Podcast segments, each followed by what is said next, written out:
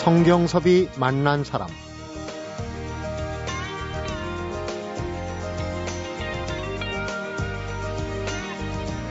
창조의 꽃을 피우기 위해 필연적으로 빠져들어야 할 진흙탕 밖에서 흰 양말을 신고 머뭇거리는 자 가장 창조적인 작업의 하나인 건축 분야는 물론 남을 위하고 자신을 위하는 그 어떤 일도 이룰 수가 없다.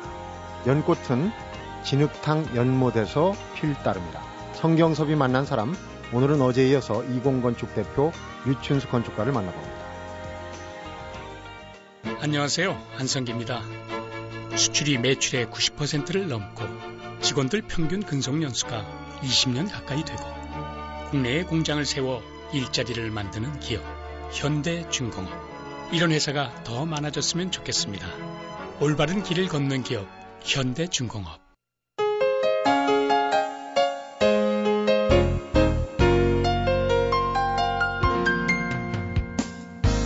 선생님 안녕하십니까? 안녕하세요. 네. 어제는 이제 공간을 떠나서 20이라는 또 창작 공간을 만드신 그런 얘기하고 그 다음에 IMF 때 이 보증을 잘못 썼다가 네. 사무실은 물론이고 뭐 집까지 다 속된 말로 이제 날리셔서 가족들을 좀 우울하게 만드셨던 얘기까지 했습니다. 그런데 네. 가족들에게 어, 오랜 시간 걸리지 않고 다시 원상을 복구하겠다. 네. 잘 살도록 해주겠다. 이런 약속을 하셨다고 그랬어요. 그런 약속이 어떻게 지켜졌는지 이제 어제 궁금한 상태에서 끝났습니다. 아, 너무 뭐 개인적인 얘기입니다만은 네. 그 누구나 이제 이 경제적으로 어려운 시기도 있고 아, 그러나 문제는 그 어렵다고 주저앉아 버리면은 아무것도 안 되지 않습니까? 그렇죠. 예. 어, 그럴 때 어, 저희 집에서도 걱정을 많이 하고 할 때 제가 이제 과천에 제가 옛날에 한때 살던 그 제 소유했던 살던 집 정도 규모의 네. 물론 작은 아파트를 다시 전세로 들어갔어요. 음, 그것도 마침 먼 집안 아, 형한테 돈을 한 1억 빌려가지고 전세로 들어갔어요. 들어가서 그럼 온 식구들이 좀 침울래 할 때죠. 그럴 때 제가 한 말이 원래 전세 기간이 2년이지 않습니까? 네. 내가 이 2년이 이 끝나기 전에 집을 한 채 마련할 테니까 음. 걱정하지 마라. 아, 일단 이제 큰 소리만 쳤어요. 아무 대책도 없이. 그런데 아, 그게 98년도에 봄이었습니다. 1998년 소위 IMF가 막이 본격적으로 시작될 때 아닙니까? 때죠. 네. 네. 근데 이제 그 6월부터 9월까지 3개월 동안 어, 서울 월드컵 그 터키 그러니까 입찰 설계에 제가 매일 뭐 3개월 거의 밤을 새우다시피 했죠. 네. 근데 그 뭐 우리 쪽도 제가 이제 당선이 됐어요. 음. 어 제가 당선을 뭐 그 좀 자세한 얘기는 기회가 다 따로 하겠습니다. 네, 잠시 뒤에 나옵니다만은 네, 네. 그런데 그 그 공모에 당선이 되어서 되실 거를 미리 그 예측하기 힘든 상황. 뭐 그걸 그걸 꼭 아, 그 염두에 저- 두신 건 아니지만 예. 가족들한테는 어쨌든 약속을 지키게 되는 네. 그런 계기가 됐네요. 뭐 개인사긴 하지만요. 네. 그래서 뭐 설계비 받은 걸로 음. 집을 한 채 장만을 했죠. 그렇군요. 예.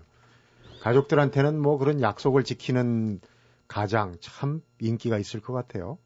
그러지 인기 별로 없습니다. 그래요? 네. 어, 그 서울 월드컵 경기장 얘기를 하면서 아까 이제 네. 어, 조그만한 말하자면 국내 뭐 유선 건설 회사에 비해서는 소규모의 그런 회사하고 같이 이제 합작을 해갖고 설계 공모를 해서 어, 따내셨는데 그때 당시 저도 그 월드컵 경기장 설계에 얽힌 이제 보도를 본 기억이 납니다.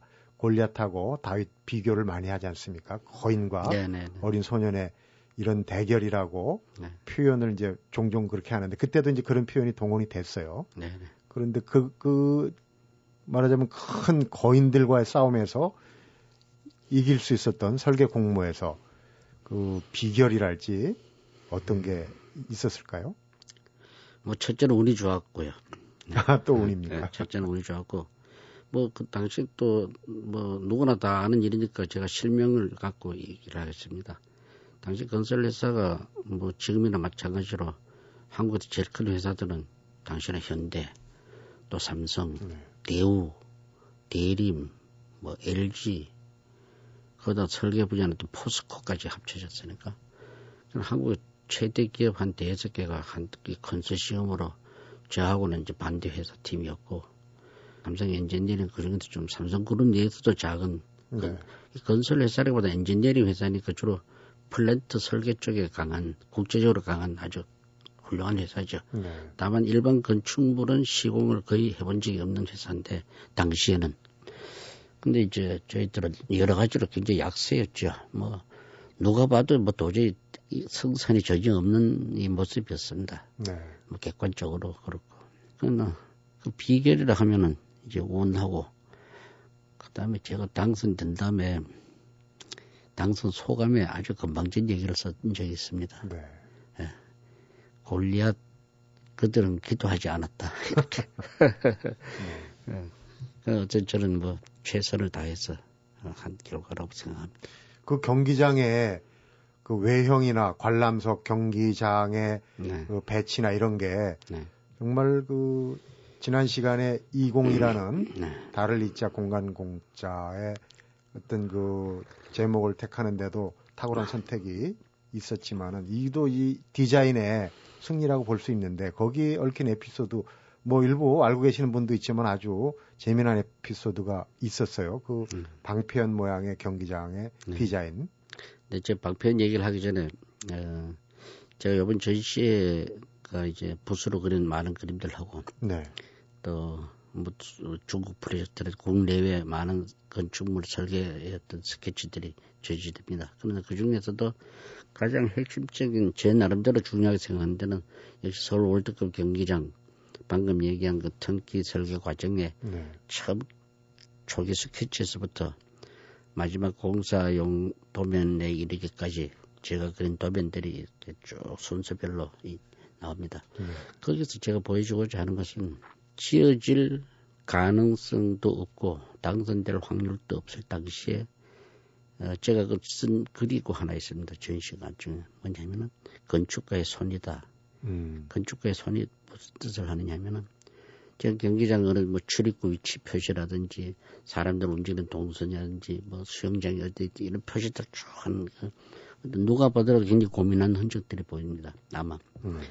거기에 제가 쓴 설명이 사람들은 이 경기장에서 아니면 모든 건축물에서 본인 스스로 먹고 자고 혹은 사용하고 움직이는 것으로 알지만 사실은 그 건물이 지어지기도 훨씬 전에 건축가가 일일이 그걸 미리 고려한 그 고뇌 속에서 어, 움직인다. 즉 건축가의 손바닥 안에서 움직인다는 것을 아는가. 음. 뭐 이런 이 표현을 제가 했습니다. 아. 그러니까 그 그걸 보면 아마 누구라도 아, 이 건물 속에 사람들이 그냥 움직이는 게 아니고 자기 마음대로 움직이는 게 아니고 설계자의 음, 의도대로 그 건물이 짓기 전에 이 종이 위에서 그려진 설계자의 의도대로 훗날 사람들이 그 공간에서 움직인다는 것을 아마 실감 있게 느끼라고 제가 그런 제시를 했습니다. 어떻게 보면 보이지 않는 손 그런 네, 개념이네요. 그렇습니다. 예. 네. 그건 뭐 분명한 사실이고요 또.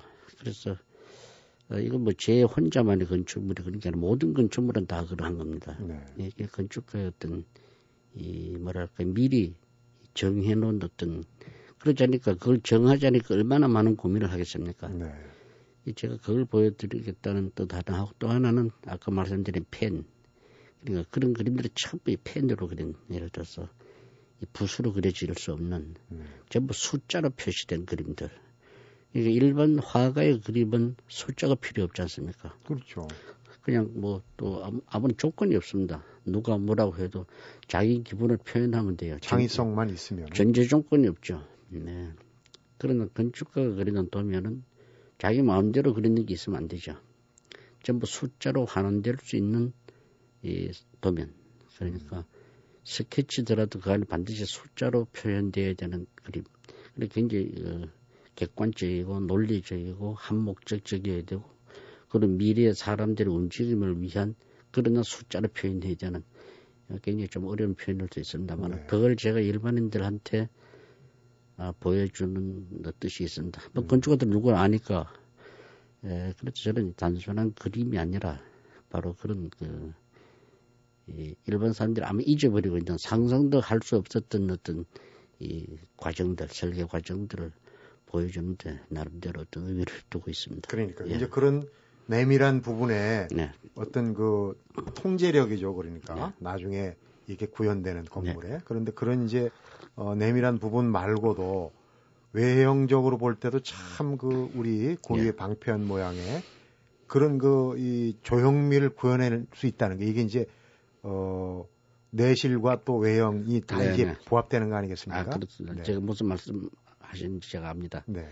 그러니까 그맨 처음에 그런 이미지는 어떻게 했느냐. 음. 굉장히 건축계에서나 우리 서로의 어떤 논란이 여지가 있는 부분인데 저는 분명히 방편이라는 이미지를 갖고 그 건물을 시작을 한 겁니다. 네. 에, 물론 이제 어, 좀 다른 일을 하러 잠실 주경기장 있지 않습니까? 네. 그게 이렇게 곡선이 이렇게 항아리처럼 이렇게 돼 있지 않습니까? 그렇게 돼 있죠. 네. 근데 그걸 설계할 당시 우리 선생님이 그걸 보고 무슨 한국의 곡선 같은 걸 생각했다고 저는 생각하지 않습니다. 근데 그걸 이제 그, 그또 그때 우리 그 현성 설계에서 선생님 당선했던 작품이니까 네. 그걸 보고 어떤 기자 와서 물었어요. 제가 선생님한테 들은 얘기입니다. 기자 와서 저런 그 저런 선은 어디서 나왔느냐. 이 선생님은 뭐 그냥 설계하다 보니까 그게 필요로 해서 그렇게 한 것뿐일 수가 있습니다. 뭐 구조적으로나 조형적으로나 다 그런데 옆에 마치 우리 항아리 하나 있었어요. 네. 아, 저 항아리 비슷하지? 이렇게 얘기했어요. 그 다음 신문에 나기를 2조 100자를 닮은, 어, 뭐, 잠실 경기장. 근데 그런 거는 이제 언론 용일 수가 있지 않습니까? 네. 근데 저는 이 월드컵 경기장 경우에는 그렇게 제가 언론용으로 소위 일반인들이 이해를 돕기 위해서 방편이다 혹은 뭐 부채다 뭐 이런 표현을 한 게 아닙니다. 네. 문자 그대로 방편을 보고 방편 이미지를 살리기 위한 목적으로 월드컵 경기장을 설계한 게 사실입니다. 원래 의도했던 그렇습니다. 예, 예. 그 어떤 그이연 아시지 않습니까? 네, 모양이 편편하지 않고 약간 고구려 휘어져 있죠. 그렇죠. 그죠? 가운데 이제 둥그런 구멍. 가운데 구멍도 있고 또 그걸 지탱하는 것은 종이하고 대나무살 아닙니까? 네. 이 종이는 팽팽한 이렇게 천을 잡아 당겼을 때 팽팽한 소위 그 멤브레인 건축이라고 하는 텐트 건축. 네. 아, 혹시 아신지 몰라도 제가 아마 건축에서는 다 아는 얘기입니다만은 제가 우리나라에서 거의 본격적으로 텐트 건축을 처음 도입한 사람입니다. 아. 네. 그러니까 물론 올림픽 체조 경기장도 그렇고 강천 휴게소도 그렇고 또 영등포 고민회관도 그렇고 제가 텐트 건축을 본격적으로 제가 썼어요. 네. 그 텐트 건축을 쓴다는 것은 일반 그 벽돌이나 뭐 콘크리트 건축물을 설계하는 것은 방식 자체가 많이 달라야 됩니다. 네. 굉장히 기술적인 이해나 그 디테일의 아주 그 과학적 이론 논리가 명료하지 않으면 텐트 건축을 저는 설계할 수 없다고 생각을 합니다. 그러니까 저는 그러니까 이, 이 감성 감성적으로만 그리는 건축가는 아닐 수 있다는 생각을 지금 감히 얘기합니다. 음. 그래서 그런 그 텐트 건축의 중요한 요소가 그 연에 다 보인다고 봤습니다. 네. 대나무 살이라든지. 그리고 특히 왜 방패리 직사각형 아니에요. 그렇죠. 그걸 보니까 축구장 그 필드가 직사각형인데 직사각형. 그 비례, 그 프로포션, 그 비례가 너무나 닮았어요. 어. 아, 이거 완전히 영락없는 축구장 그 모양이에요. 그냥 방편 자체가. 그래서 아, 이걸 지붕을 덮으면 되겠다 하는 생각을 비행기 안에서, 파리에 가는 비행기 안에서 음. 그 모니컴 잡지를 방편을 보자 말자 그 생각을 한 겁니다. 네. 네. 그 서울 월드컵 경기장 얘기를 하면서 사실은 예. 관중들이 알지 모를지 모르지만 이미 설계 단계부터 네. 그 모든 이동과 출입문 하나하나 이게 다 통제돼 있는 네. 그런 상황이었다고 말씀하신 게 참 인상적인데요. 건축에서 중요한 게 이 과학이나 예술이 아니라 바로 이제 사람을 배려하는 그런 마음이다. 이런 얘기를 하신 걸로 기억하는데 네. 그런 건축의 깊은 심오한 어떤 뜻 같은 거 잠시 한번 어, 들어보도록 하겠습니다. 성경섭이 만난 사람 오늘은 건축가로서 4반세기 삶을 정리하면서 어, 오늘부터 드로잉전을 여는 이공건축 대표시죠 류춘수 건축가를 만나보고 있습니다.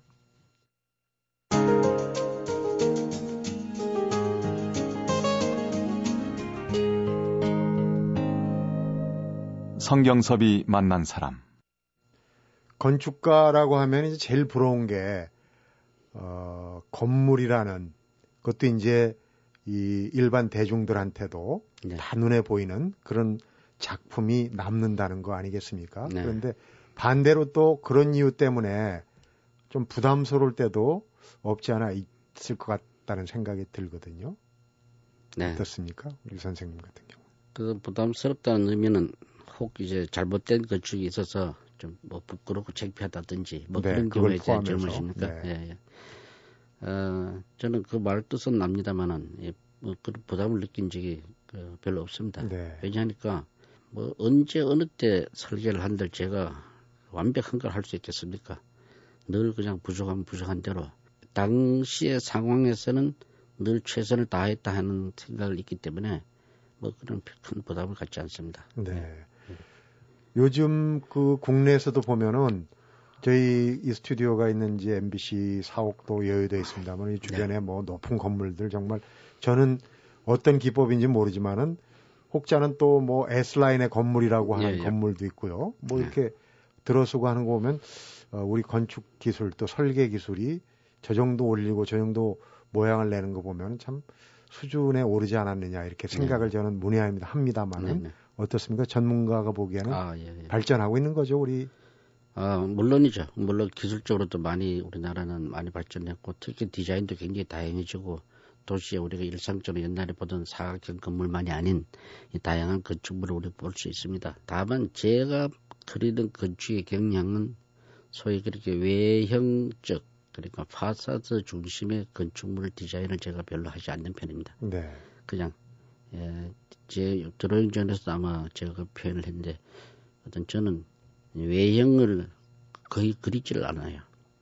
뜻밖에도 평면, 평면이라고 하는 것은 사람의 움직임을 보여주는 거니까 모든 건축의 목적이 그 나타나지 않습니까? 화장실 어디 있고 방이 어디 있고 이런 모든 움직임을 존재하는 평면.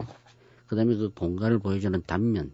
네. 이게 건축의 가장 그 설계 이제 핵심이다 하는 생각을 저는 개인적으로 갖고 있어요. 네. 그러다 보니까 외형은 그것서 물론 외형을 고려해서 물론 평면을 그립니다만은 외형은 맨 마지막에 그리는데 혹 이제 물론 이 방법이 틀린 건 아니겠지만은 너무 이제 외형을 중요시하는 건축물이 전부 뭐 조건 안보를 떠나서 네. 그런 건물들이 많습니다. 근데 그런 건물은 일정한 그 기능이 복잡하면 거의 그게 불가능할 수가 있어요. 네. 기능이 단순한 기능에 또 그렇게 할 수는 있는데 어쨌든 제 건축의 경향은 아닙니다. 네. 예, 저는 예를 차라리 달날에 건축을 한다. 그럼 어떻게 하겠느냐? 그게 오히려 저한테 적성이 맞을 거다 하는 생각을 음. 갖고 있습니다. 그 뭐냐면은 태양열을 받아야 될 거고 또 그 안에 산소도 공급이 될 거고 그 안에 식물도 자라야 될 거고 근데 지구 환경과 다르다 보니까 함부로 할 수 없을 거 아닙니까? 중력도 네. 다르고. 음. 그러면 그 조건에 맞는 건축 설계 기법은 무엇이겠는가? 굉장히 이거는 제 감성으로 외형으로 되는 게 아니라 기술적으로 논리적으로 맞아야 될 거 아닙니까? 네. 달나라가 아니어도 마찬가지입니다. 그 시골에 짓든 뉴욕에 짓든 중국에 짓든 그 주어진 환경이 다 다르잖아요. 네. 또 건축주도 다르고 그럼 거기에 맞는 이 접근을 해야 한다 이런 생각입니다. 그렇군요. 네. 그러니까 이 건물에 담는 생각이 다 다를 수는 있지만은 기본적으로는 네. 어 겉보란이라고 겉에도 좋아야 되지만 속의 어떤 기능적인 측면도 상당히 네. 중요하다 그런 생각을 갖고 있습니다. 건축에 관심이 있는 분들 꼭 전문가가 아니더라도 이제 그 해외여행 답사도 다니고 하면서 이제 그림도 찍 그리고 사진도 찍고 해서 이제 책도 만들고 합니다만은 유 선생님 같은 경우에는 그 남들이 만들어 놓은 그런 건축물 어, 좀 이렇게 돌아다니면서 많이 보시고 하시는 편입니까? 어떻습니까? 참, 그, 안 본다 해도 문적했고, 너무 많이 본, 저는 오히려 많이 안 보는 편 중에 한 사람입니다. 네. 예. 그러나, 어떤 그, 지구면 지구라는 별 속에서의 사람들이나 생명이 불도 자라고 뭐 움직이고 하지 않습니까? 그러면 어떤 그, 그 주어진 환경이라는 것은 어떤 태양열도 있을 거고, 음. 땅의 그 단, 단단함도 있을 거고, 이런 어떤 주어진 조건, 그다음 사람들의 삶이라고 하는 게 일어나서 먹고 자고 등급 행동 패턴이 다 비슷했거든요.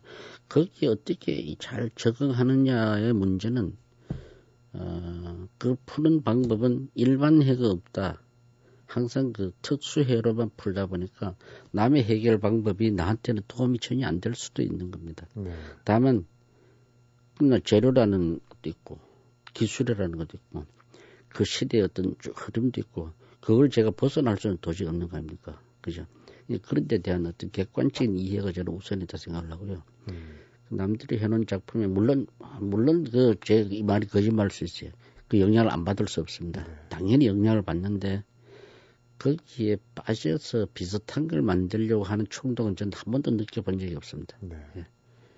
그럼에도 불구하고 이렇게 다니시면서 우리 청취자분들이 알만한 한도 네. 내에서 이런 건물은 아까 말씀하신 외형이나 기능이나 볼 때 어, 참 그렇다게 잘 만든 건축물이다 이렇게 이제 그 생각하시는 건물들 혹시 있으신지? 저는 뭐 이 세상에 수많은 건축물들이 다 예를 들어서 이런 겁니다.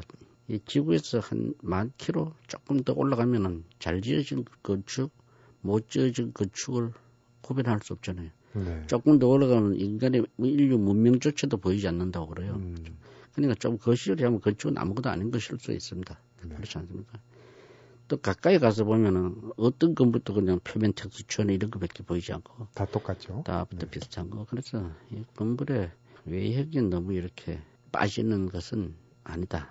그러다 보니까 제가 작은 주택을 하나 설계해도 제가 지금 살고 있는 집이 봉화 우리 자식 삼골 두의 집인데 네. 한 예로 이거 뭐 제 건축이 옳다는 것만 아니지만은 거기 오는 시골 아저씨는 이런 사람들이 소문을 듣고 와요. 뭐 소위 그 서울서 듣게 알려진 유명한 사람이 사는 별장이 어떤가 이 동네 왔다니까 구경을 하러 와요. 와서 보고 이 사람들이 이호동선 하는 말이 똑같아요. 보면 별거 아니네. 별거 아니네 그래요. 네. 저는 그 소리 굉장히 듣기 좋습니다. 별거 아닌가. 예. 근데 조금 제가 좀 과하게 건방지게 얘기하면은 건축을 하는 사람, 특히 외국에서 건축을 한다 하는 사람들이 와서 보면은 어떤 사람은 심지어 쇼크를 먹었단 말도 해요. 네. 그러니까 자기들이 하던 생각하지 않던 방식, 너무 평범한 방식인데 혹 건축가나 많은 사람들이 아, 내가 훌륭한 작품을 남한테 보여야지. 이렇게 하면 잡지에서 알아주겠지. 음. 하는 충동으로 만들어지는 건축물도 저는 있다고 봅니다. 음. 뭐 저는 그런 방향은 아니다 하는 얘기를 할 수 있습니다. 네. 예. 그러니까 보여주기 위해서 또 충동적으로 예. 예. 더더욱이 나쁜 거는 좀 전에 말씀하시지만 남의 거 베껴가지고 비슷하게 만드는 예. 네. 아주 뭐 비슷한 것을 많이 베끼는 경우도 있겠죠. 예. 네. 예. 건축은 정말 그 고려해야 될 요소들이 많고 또 그냥 일반적으로 이거다라고 얘기하기도 네. 힘든 부분이 있는 것 같습니다. 말씀을 듣다 보니까. 네. 그런데 어 관심을 갖게 되는 게 이제 그 고향에 네. 시골집을 지으셨다고 그러는데 그 부분이 좀 관심이 가네요. 잠시 후그 얘기를 한번 들어보도록 하겠습니다. 성경섭이 만난 사람 오늘은 바로 오늘부터죠. 서울의 예술의 전당에서 건축사 류춘수의 한담과 드로잉전을 여는 이공건축의 류춘수 대표를 만나보고 있습니다.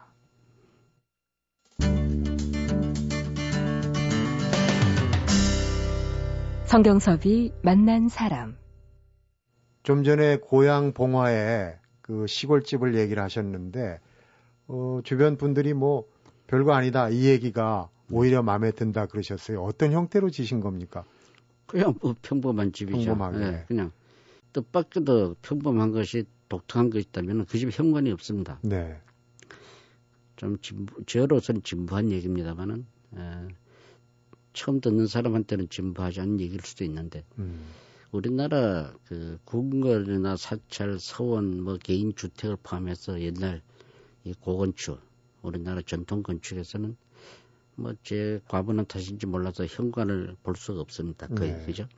어느 뭐이 아흔 아홉 칸짜리 고택이라도 각 방은 외부에서 각자 출입을 그 가능합니다. 네. 그러니까 현관이 없죠. 기껏해야 이제 마루. 그 마루에서 그냥 어디든지. 음. 근데 우리나라는 좀 10평짜리 집에도 현관 붙어 있어요. 그죠? 음. 일단 제 시골집에 현관이 없습니다. 네. 현관이 없다는 얘기는 앞뒤로 바람이 통하고 또 방 뒤에 방이 없습니다. 저렇게 아주 단순한 소위 눈목자형 집 있잖아요. 그렇죠. 일자형으로 방, 이 쪼르륵 있는 방, 거죠. 방, 방, 방, 네. 뭐 그런 개념의 집입니다. 음. 시골집이. 뒤에 방이 방 있으면은 좀 답답하잖아요. 바람이 앞뒤 바람이 통하지 않고. 네. 예. 뒷문 열면은 바로 뒷뜰도 보이고. 바로 그렇죠. 바로 통하고. 바로 그런 뒤안이 보이는 이런 집들을 우리 건축가들조차 너무 잊어버리고 있다. 그런 생각을 갖습니다. 농촌 실정에 맞는 네. 그 말씀을 듣다 보니까 얼마 전에 그 농촌 실정에 맞는 살기 편리한 그런 그 주택 모형을 만드셨어요. 그래갖고 도면도 아, 네, 네. 어, 이 필요하신 분들한테 무료로 제공하고 아, 그는 제가 이제 이 정부로부터 그 저희들이 제안을 해서 농어촌 건축, 시골 건축이죠. 그러니까 네. 농촌 건축을 이 국가에서 만드는 표준화 작업을 제가 용역을 맡아서 음, 그걸 했습니다. 물론 굉장히 많이 부족하죠. 아직도 제가 다시 더 한다면 더 개발해야 될 여지가 많습니다만 거기에 개념적으로는 우리 전통의 어떤 건축에서 주어지는 바로 농촌에 그, 또 외부에 생활하다가 쉽게 집에 아무 방에나 출입을 한다든지 네. 또방 뒤에 방이 없다든지 저 현관이 없다든지 이런 것을 이제 많이 의식한 도입을 한 건축물이죠. 네. 예. 고향집하고 이제 농촌 실정에 예. 맞는 주택은 그렇다 치고 네. 일반적으로 우리가 이 아파트 생활하고 하지만은 지금은 이제 그 어, 베비 부모들 많이 은퇴하고 하면서 따로 이렇게 단독 주택을 짓고 싶어 하는 사람들이 네. 꽤 있지 않습니까? 네, 네. 어, 개념적인 얘기가 될지 모르겠지만은 네. 좋은 집이라는 거는 네. 어떤 걸까? 집을 지을 때 요건 꼭 유념해야 된다. 아, 그 참 어렵고도 좋은 질문이십니다. 네. 좋은 집. 제가 한 10여 년 전에 쓴 책에 아마 제목도 좋은 집이란 무엇인가 하는 그런 토픽으로 쓴 아, 있는데. 그러셨군요. 예, 좋은 집이란 저도 뭐 함부로 정리를 못 하겠습니다. 물론 설계를 잘한 집이 좋은 집이죠. 네. 예?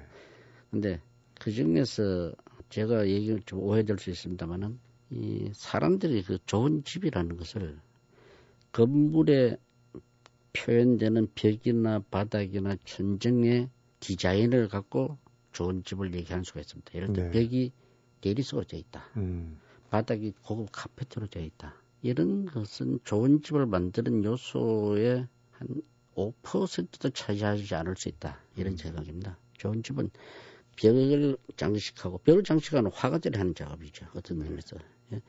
아무것도 없어도 그 공간이 그냥 사람이 그러니까 비세지 않고 바깥을 내다볼 장소에 적당한 창이 있고 또 냉난방이 잘 된다는 네. 그다음에 열이 덜, 덜 뺏기고 그다음에 내다볼 풍경이 좋은 곳을 막지 않고 막아놓지 않고 네.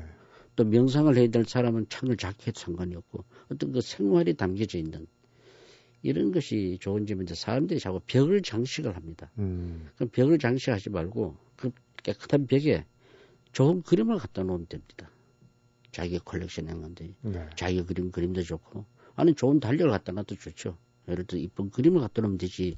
그 벽 전체를 아름답게 꾸미려고 하면 돈도 많이 들고 그 예를 그게 마음에 안 들면 다시 또 고칠 수도 없고 그렇지 네. 않습니까? 그러면은 되도록이면은 아무것도 장식이 안 돼 있는 깨끗한 방, 깨끗한 집. 그다 비세면 절대로 안 되죠. 아, 비세면 안 네, 되겠죠. 비트세가 안 되고 또 열이 많이 뺏겨도 안 되죠. 그러니까 그런 물리적으로 이 아주 철저한 집, 그게 좋은 집의 가장 기초이면서도 거의 뭐 끝일 수도 있습니다. 네. 그다음 그 안에 사는 사람이 훌륭하면은 되는 그게 좋은 집이죠. 좋은 사람이 살면 그 집이 좋은 집이 됩니다. 분명히. 예. 그러니까 이제 벽을 장식하고 너무 과하게 치장하고 하는 건 사실은 남한테 너무 보여주려고 하는 그렇죠. 그거는 좋은 집은 것 아니죠. 비싼 집은 됩니다. 네. 비싼 집은 좋은 집하고는 상관관계가 뭐 없다고는 얘기 못하지만은 거의 없죠. 쉽게 얘기하면 사는 사람이 편하고 즐거운 집이 그렇습니다. 되겠군요. 네. 네. 마무리할 시간이 된 것 같은데 네. 앞에 들어오기 전 얘기하면서 여러 가지를 했지만은 제목 중에 하나가 진흙탕에 피는 연꽃을 위하여 네. 상당히 시적인 제목입니다. 왜 이런 제목이 붙었을까요? 그 제가 그 소위 건축 문화 이야기란 제목으로 어, 제 일권 책이 쓴 것은 뭐 어, 제목이 흐르는 세월 변하는 장소 그러니까 살아가는 과정에서 시간과 공간에 대한 얘기를 제 젊은 날에 한 30대 기록을 쓴 게 있고요. 네. 그 훗날 이제 개구리가 바다를 알려면 그건 뭐냐면은 뭐 늘 중국에서 이제 나오던 이 얘기들 아닙니까? 뭐 메뚜기가 어떻게 이 얼음 빙자를 아느냐 뭐 이런 식으로 네. 어떤 그 시간과 공간의 어떤 유한 유한한 성 때문에 미래를 못 본다든지 음. 뭐 이런 것에 대한 이제 근데 그걸 알기 위해서는 어떻게 하느냐 뭐 이런 주제로 제가 글을 쓴적인데 요번에는 그왜 지륵탕이냐 저는 이 두 가지 측면인데 이 우리가 사는 이 모든 세상 이 환경 자체가 완벽하지 않다는 얘기입니다. 네. 지륵탕이죠. 소위 불교적으로 하면 사바세계고 예, 더 좀 구체적으로 하면 우리나라는 아주 문화적으로 문화적 인식이 특히 관리들에서부터 정치인들은 뭐 물론 이 사회 전반에 걸쳐서 다른 뭐 우리나라 문화국가가 아니라는 건 아니지만 아직도 많은 그 특히 관리들의 의식 수준이 이 문화적이지 못한 데가 너무도 많습니다. 네. 사회 전반에 걸쳐서 뭐 쉬운 얘기입니다. 뭐 엘리베이터 타려고 하는데 뭐 내리지도 않는 사람이 올라탄다든지 뭐 이런 네. 것도 반문화 아닙니까? 타려고 이, 하는데 문 닫고. 뭐 그런 어떤 그 쓰레기 아무 데나 버린다든지 네. 이런 그 전반에 걸친 이 문화적이지 못한 그러나 좀 좋게 얘기하면 좀 부족한 상황에서 그 속에서도 좋은 것을 만들기 위해서는 어떻게 해야 되는가. 뭐 그런 뜻으로 저는 진흙탕에 피는 연꽃을 위해서. 근데 진흙탕은 영원한 겁니다, 사실은. 네. 늘 맑은 물은 영원히 오지 않고 음. 그렇지 않습니까? 그러나 그런 좋지 않다고 생각하는 환경을 나쁘다고 보는 게 아니라 그 속에서도 우리가 어떻게 하면은 보다 나은 사회, 보다 나은 어떤 건축, 보다 나은 어떤 예술, 혹은 보다 나은 문화 이런 걸 할 수 있겠는가? 또 제가 할 수 있다는 제안을 한다기보다 하기 위한 어떤 노력을 어떻게 해야 되는가? 네. 뭐 그런 화두를 할까 그런 주제로 예, 제목을 좀 망치게 만들 경우가 되겠습니다. 아니 해오신 일이 많고 네. 남기신 자료 족적이 크니까 아마도 이 드로잉전이 꽤 의미가 있고 지금 말씀을 들어보면 우리 사회 한 단면, 지나간 단면과 또 네. 앞으로 다가올 단면을 좀 어, 유추해 볼 수 있는 그런 좋은 계기가 되지 않을까 싶습니다. 초대 작가들과 또 한담도 나누고 네. 드로잉전도 구경하고 한번 들리시면 참 좋은 시간이 될 것 같습니다. 바쁘신데 어, 네. 나와서 좋은 얘기 또 긴 시간 함께 해주셔서 고맙습니다. 네, 감사합니다. 네. 성경섭이 만난 사람 오늘은 바로 4월 3일 오늘부터죠. 예술의 전당에서 건축사 류춘수의 한담과 드로잉전을 마련하는 류춘수 건축가를 만나봤습니다.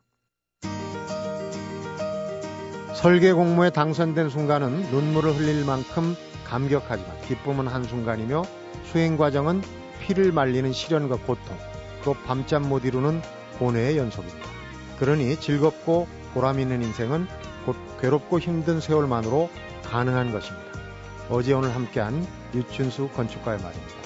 오늘이 다소 괴롭고 힘든 시간인 분들에게 조금이나마 위로가 됐으면 좋겠다는 생각입니다. 성경섭이 만난 사람 오늘은 여기서 인사드리겠습니다.